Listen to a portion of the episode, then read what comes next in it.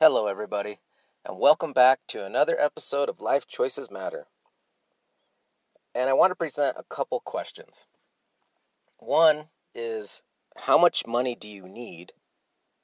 And two, how much money do you want? Well, how much money do you want? A lot of people are going to be, you know, hey, let's go with the billion dollars. Um, heck, let's make it more. Uh, but the other one, how much money do I need?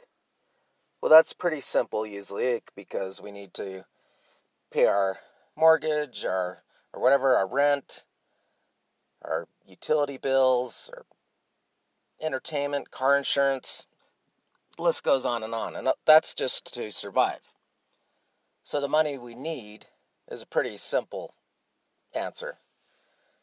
We just need the money enough money to pay for everything for all of our needs. But back to the question how much money do you want? Well, that's a pretty open ended question. But I think for a lot of people, or rather, I think a lot of people probably agree with me on this. A lot of people just want enough money where they don't have to worry about money. Um, financial freedom. It's not something you have to constantly uh, budget um, or worry over. So I think realistically, a lot of people they just want enough money for that, for financial freedom. But the reason why I bring this up at all, how much money do you need, how much do you, money do you want, is when I first started investing years ago, I had an epiphany one day because when people ask you, you know, how much money you want or, you know, what goal do you want to set? How much money do you need? And they're usually talking about retirement. And that number is usually really big. You're like, oh, well, I need $1 million for retirement.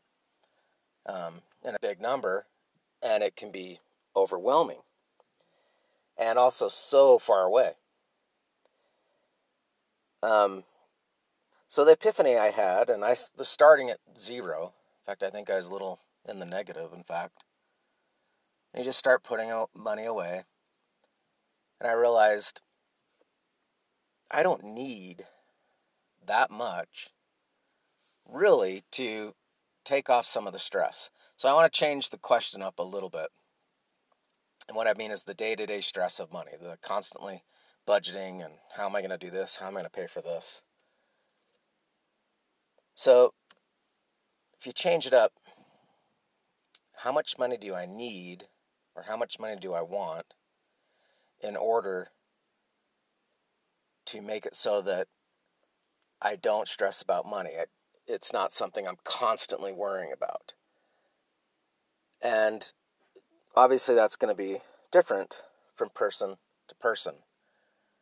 Um, it might be 10,000. 10,000 in your checking account or in a ETF or some kind of investment that you could use if you needed it. That might take a lot of stress off of your day to day, knowing that that's there if something happened and you've got to you still got to pay all those bills that we all do. Um, having that cushion might be all you need to take away that that money stress. So the whole point of this podcast today is a bit of a challenge, and it's set a goal for yourself of a, a figure that will will take care of that. So how much do you need? How much do you want to get to that point where you're going to sleep a little better at night and you're going to worry a bit less. And then set come up with that number and then set that goal and obviously make it obtainable. And you could even put a, a time frame on it. But that's a much easier benchmark than beginning to invest and just your goal is, you know, 1.5 million by retirement. So it's kind of a fun idea, and it does also help help your like for myself focus on a closer um, in time frame, a closer out goal, you know, than than 20, 30, 40 da- years down the road, whatever your time frame is. Um, Charlie Munger, he mentioned that the first hundred thousand is really tough. And after that, you can kind of take off the gas. Um, but that that can seem and and some you know some people you might might might be starting at zero, and a hundred thousand can seem way out there. Um, and some people might be, you know, way negative, and then it even seems more, um, just too far out, too big of a goal. So Charlie Munger says, yeah, the hundred first hundred thousand is really tough, but maybe set a goal um,